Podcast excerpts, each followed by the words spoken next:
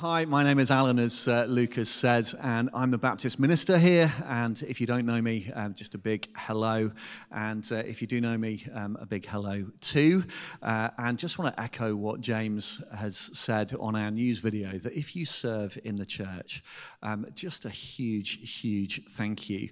Um, it's, a, it's a busy church, there's a huge amount going on.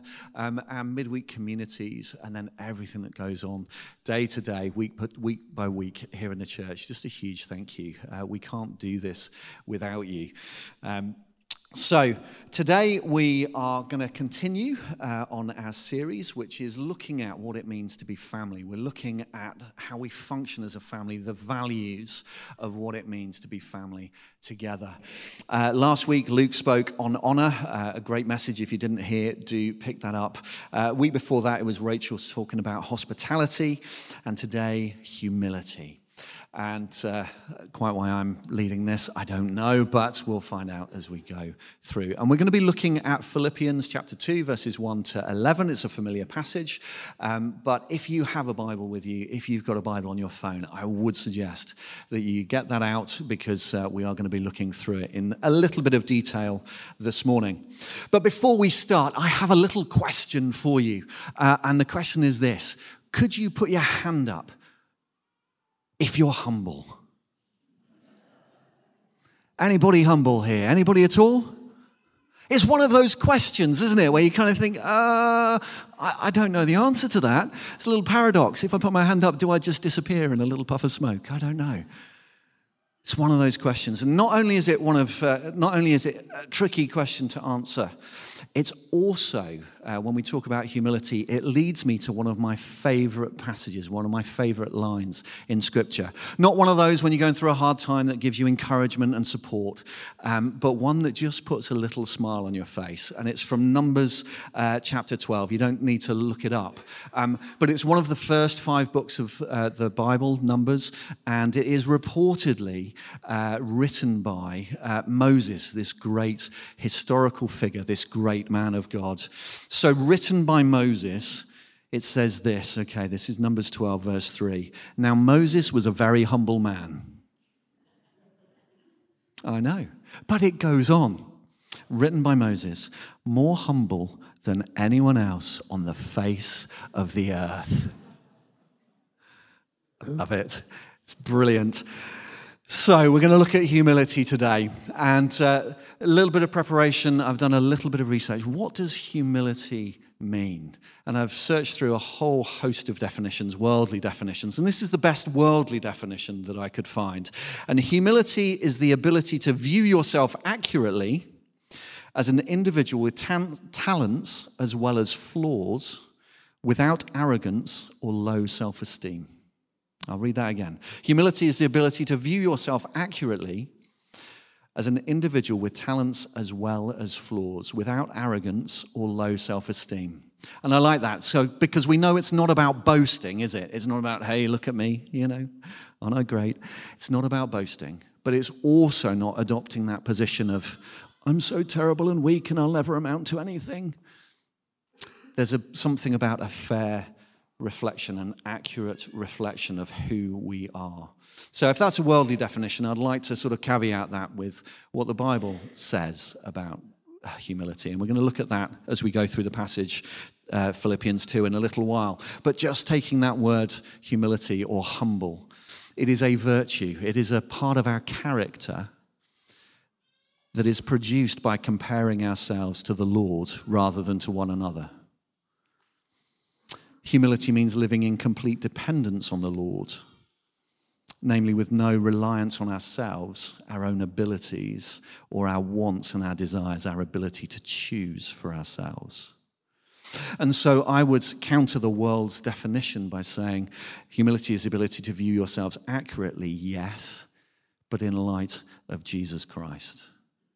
So as we compare ourselves to Him, we think that we've probably got a little bit of growing left to do. There's probably a little bit of growing up and a little bit of maturing for all of us still to do. There are probably things of the kingdom that we're still yet to experience. There will be attitudes and actions that we still continue to do, which we know in comparison to the Lord, we've got a long way to go. But also, there is also this sense that as we come before the Lord, as much as there is a long way for us to travel, we are also known by name, that we are also loved, that we are, by Jesus' death on a cross, called into the family of God. We get to be called his children.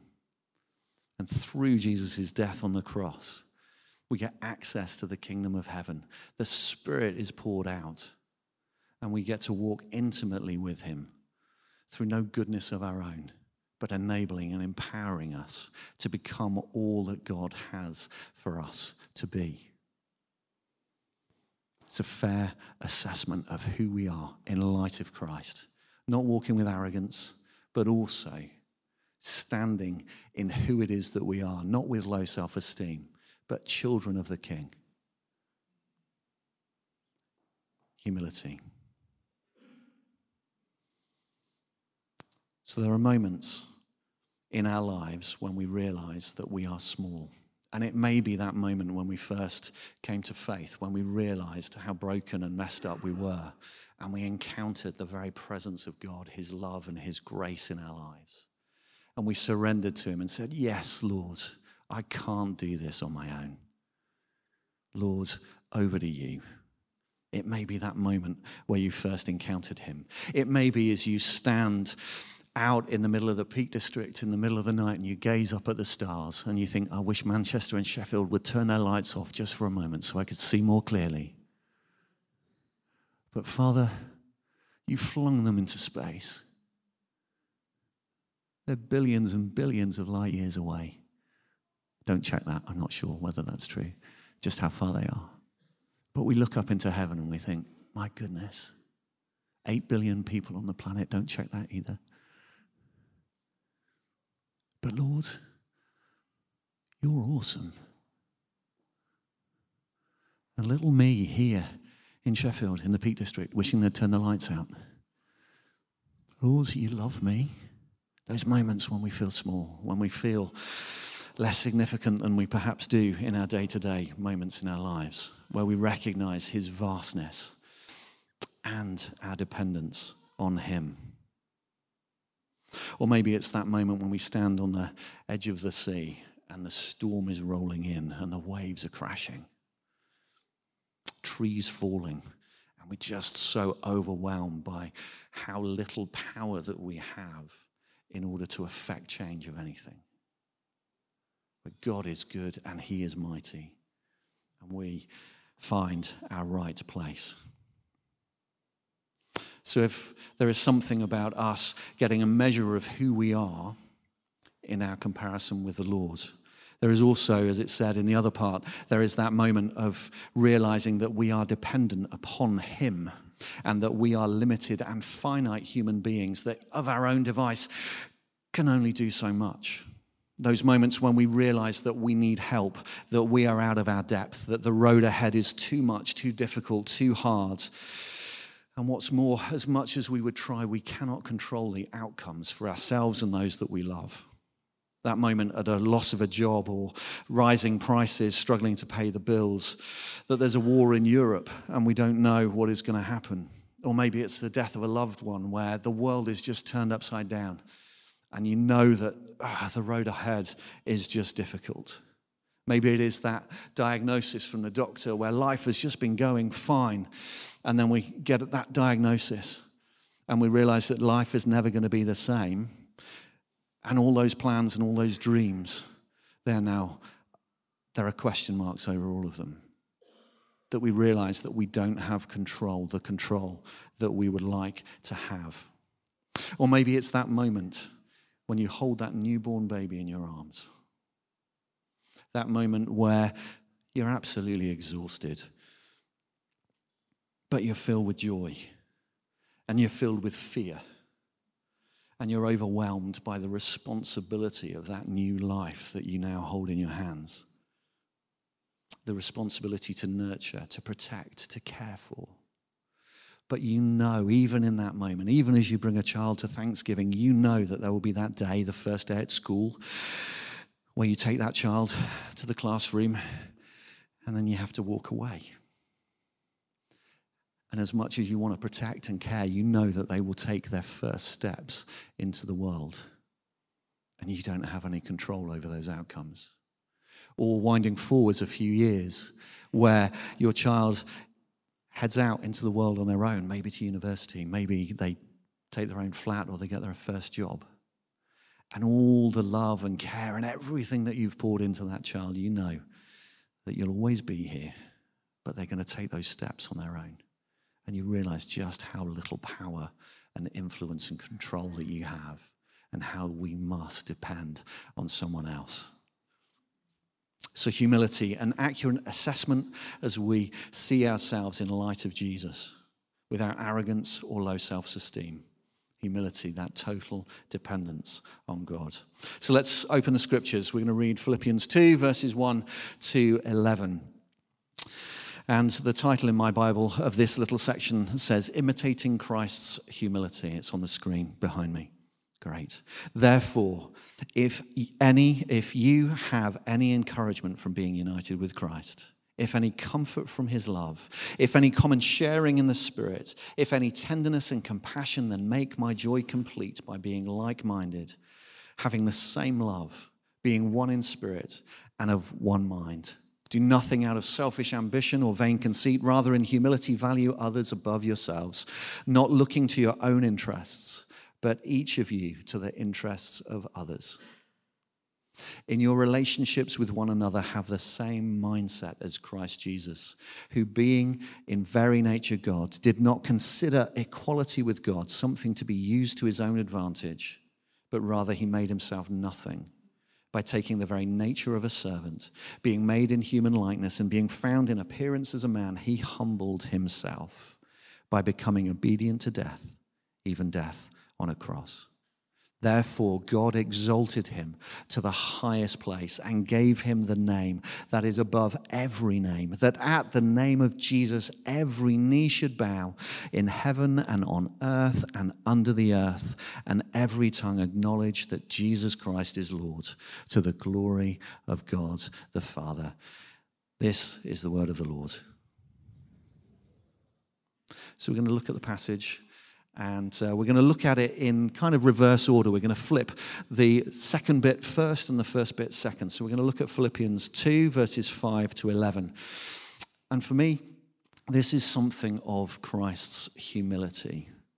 This is, for us, perhaps, something of the, uh, the humility as a heart posture, the internal workings, the way that we align ourselves, and we're humble. Humility's heart posture. And then after that, we're going to look at Philippians 2 1 to 4, which is more about humility in action. So, humility as a heart posture. Verse 5 In your relationship with one another, have the same mindset, have the same attitude as Christ Jesus. It's very simple. As we seek to follow him, as we seek his kingdom, we strive to be like Jesus, both inside and out. We can't just do the stuff of the kingdom of God. It has to penetrate into our insides, and we imitate him in this way too. Verse 6 Who, being in very nature God, did not consider equality with God something to be used to his own advantage. And when we hear advantage there, it's not something to be seized, it's not something to be grasped, it's not something to be taken by force. So, Jesus, who, very, who being in very nature God, didn't grasp onto that equality and, and stand above everybody. Instead, he made himself nothing. And you might contrast this with the image and the story of the, uh, of the Garden of Eden with Adam and Eve, where they were created in the image and the likeness of God. And yet they were tempted by the serpent. And the serpent spoke and said, If you eat from the tree of the knowledge of good and evil, you will be like God. And so they reached out and they took it and they ate it. And the scales fell from their eyes. It's the moment in the scriptures where we see humanity say, It's okay, God, we've got this, we don't need you. And they walk away. In fact, Lord, this is the way that we cut to be just like you, making all the decisions for ourselves, choosing our own way, deciding for ourselves what's right and what's wrong. And Jesus shows us and invites us to enter into a different way where we recognize that He is God and we are not. And we humble ourselves before Him. Verse 7 Rather, He made Himself nothing by taking the very nature of a servant, being made in human likeness. How did He make Himself nothing? By choosing to become a servant. And the Greek goes further, it's slave. And a slave doesn't choose what or how or when a slave simply receives instructions and follows them. And this is the way that Jesus takes. And you may remember in the Garden of Gethsemane, another garden, where Jesus says, Lord, the cross, really? If there's another way, if there's another way, Lord, but not my way, your way be done. Listening for the Lord, following his instruction, taking the very nature of a servant. And he invites us to do the same. Verse 8, and being found in his appearance as a man, he humbled himself by becoming obedient to death, even death on a cross. Who humbled Jesus? Jesus humbled Jesus. He chose it. How? By becoming obedient. And the word obedient means simply to sit under or to hear under, to sit under instruction. Lord, what do you want me to do? What do you want me to do today? The question that Jesus invites us to ask. God said, Jesus followed. Therefore, verse 9, God exalted him to the highest place and gave him the name that is above every name, that at the name of Jesus every knee should bow. In heaven and on earth and under the earth, and every tongue acknowledge that Jesus Christ is Lord to the glory of God the Father. It was because of his submission that God raised him up it was because he humbled himself that God raised him to the greatest position as Lord of all. Do we long for greatness? Do we long to be number one? See, this isn't Paul, the writer of uh, the letter to Philippians from which this is taken. This isn't him waxing lyrical about Jesus. This is what Jesus did and this is what Jesus taught. And you might remember the great story, another favorite of mine in the scriptures from Matthew 20, where there's the mum of James and John, the sons of thunder. I bet they were great to parent. Um, but mum comes up to Jesus and says to Jesus, Could uh, my sons, James and John, could they have the prominent positions in your kingdom? Can they sit on your right hand and on your left hand side with all the power and the prestige and the prominence that that will give them? And Jesus said to them, Jesus said to them, Whoever wishes to be great amongst you must be your servant, and whoever wishes to be first among you must be your slave. And so for Jesus, humility is about service, it is about obe- obedience. And it is the starting point of our faith and our relationship with Him.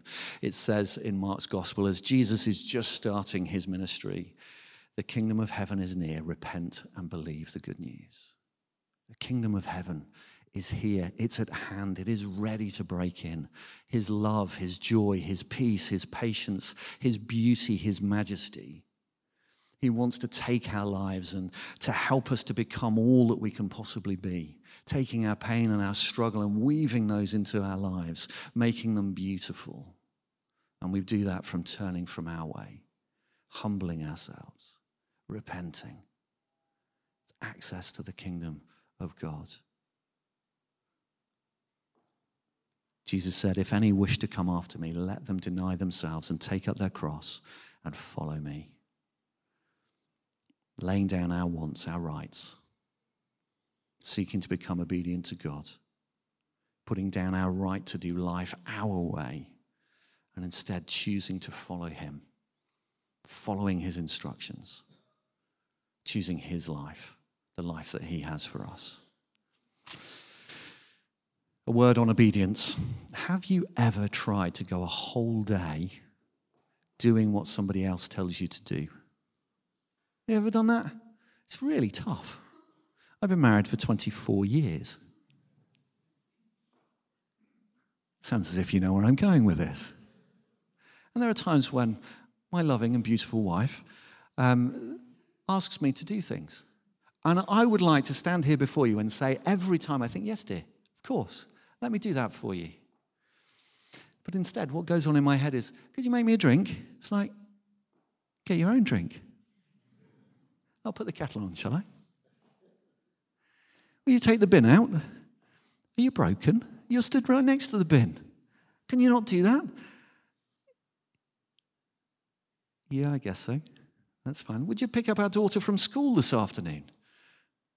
I had other plans, and I thought it was your turn.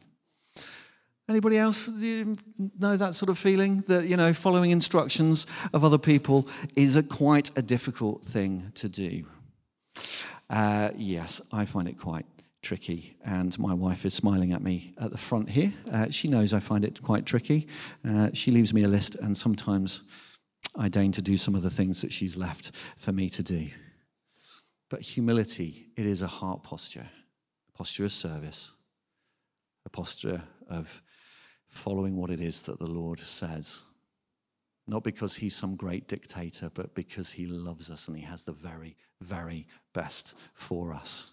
So, if that's Jesus and if that is humility as a heart posture, then what about humility in action? Philippians 2, verses 1 to 4.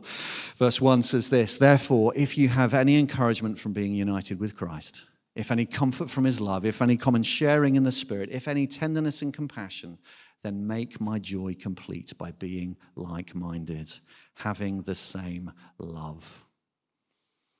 The response to all that Jesus has done for us, the love that he has lavished on us, the kingdom breaking out looks like love in action. Love here, agape, a word that we've heard many times.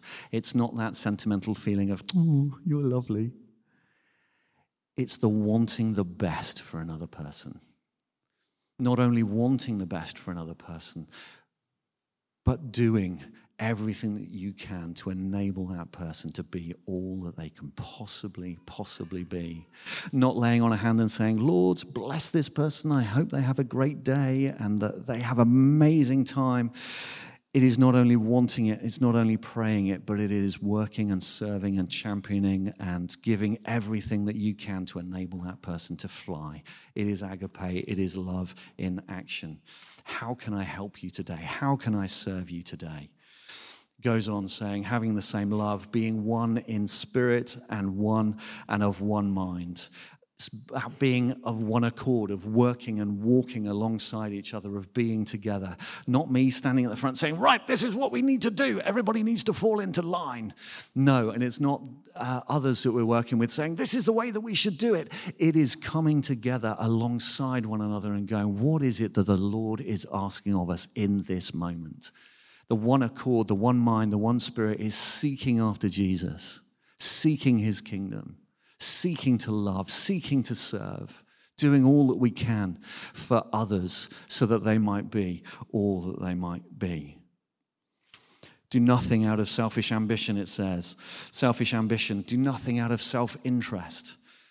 It's not for me. It's for those that are around that I'm seeking to serve. Or vain conceit. Vain conceit, empty pride, doing something to make us look good. Let's not do things to make ourselves look good honoring ourselves, making ourselves maybe feel that little bit better. We honor others, we value others, we encourage others, we build them up. Honoring. Last week, listen to Luke's sermon if you've not listened to it. And if you have, go back, listen to it again. It was really good. Rather, in humility, value others above yourselves not looking to your own interests, but each of you to the interests of others. Not selfish ambition, not self interest, but loving and serving and bigging up and building up all of those around us, those that we live with, those that we live on the same streets as, in our workplaces, in our schools. We live our lives in light of what Jesus has done for us in service of others around us. I'm Going to invite the band to come and join me on the stage, Sam and the team, if you'd like to come, that would be great. So, the heart of humility, the recognition and the acceptance of the reality of who we are in comparison to Jesus. Compared to Jesus, we have a lot of growing up to do, maturing to do, changing to do. And yet we are welcomed by Him, known by Him, loved by Him, and welcomed into His kingdom, welcomed into His presence. We are glorious children of God. The heart of humility that complete dependence on Him for everything. Not only what we have and what we're doing, but for the way that we do stuff. Lord, how can I serve you? How do I do this? You know what's best, Father, not me. And humility in action, love in action, everything that we've got for those around us. Not looking to our own interests, but serving, building up, boosting one another. Let's stand together, shall we? Thank you, Father. Hmm.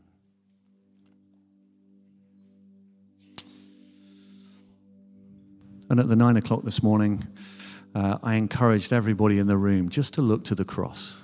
Just take a moment. Look at the cross on the wall behind us. And I just love us just to think on Jesus. Just a moment. Leaving heaven, coming to earth, being born in obscurity to parents who had a child, Jesus, out of wedlock in a deeply religious time in an oppressed nation.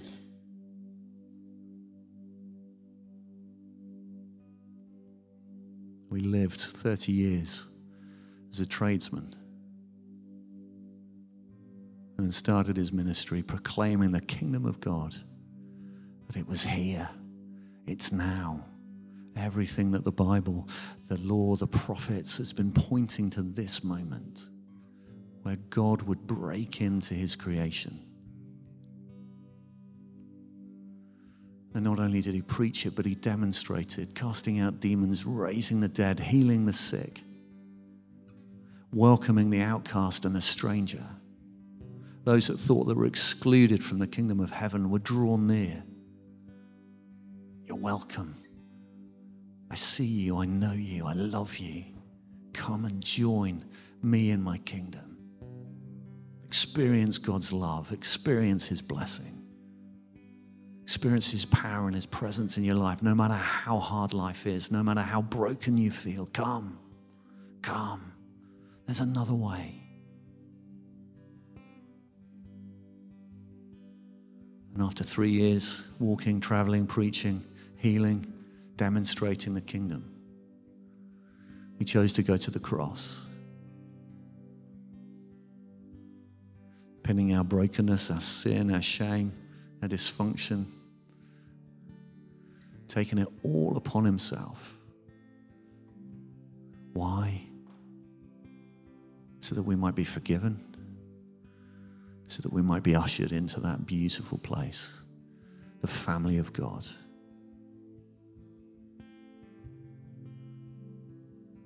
So consider the Lord, consider his life. Take time to consider your life, our lives right now. I know that there is so much of my life which is about me and not about Him. And Jesus says, simply come, humble yourself, repent, put your trust in me. Together we will sort out this mess. So as we sing, you might want to do business with the Lord. There may be stuff that you recognize that you need to get right. If you want to come, that's great. If you just want to spend some time dealing with the Lord in your seats, that's fine too. But know this the kingdom of, of heaven is at hand. He's here, He's waiting. Let's humble ourselves, seek the face of the Lord. Maybe, just maybe, He will turn and heal our land, our city our streets. So, Father, Come by your Spirit. Have your way with us. And Lord, let these dry bones live for you. In Jesus' name. Amen.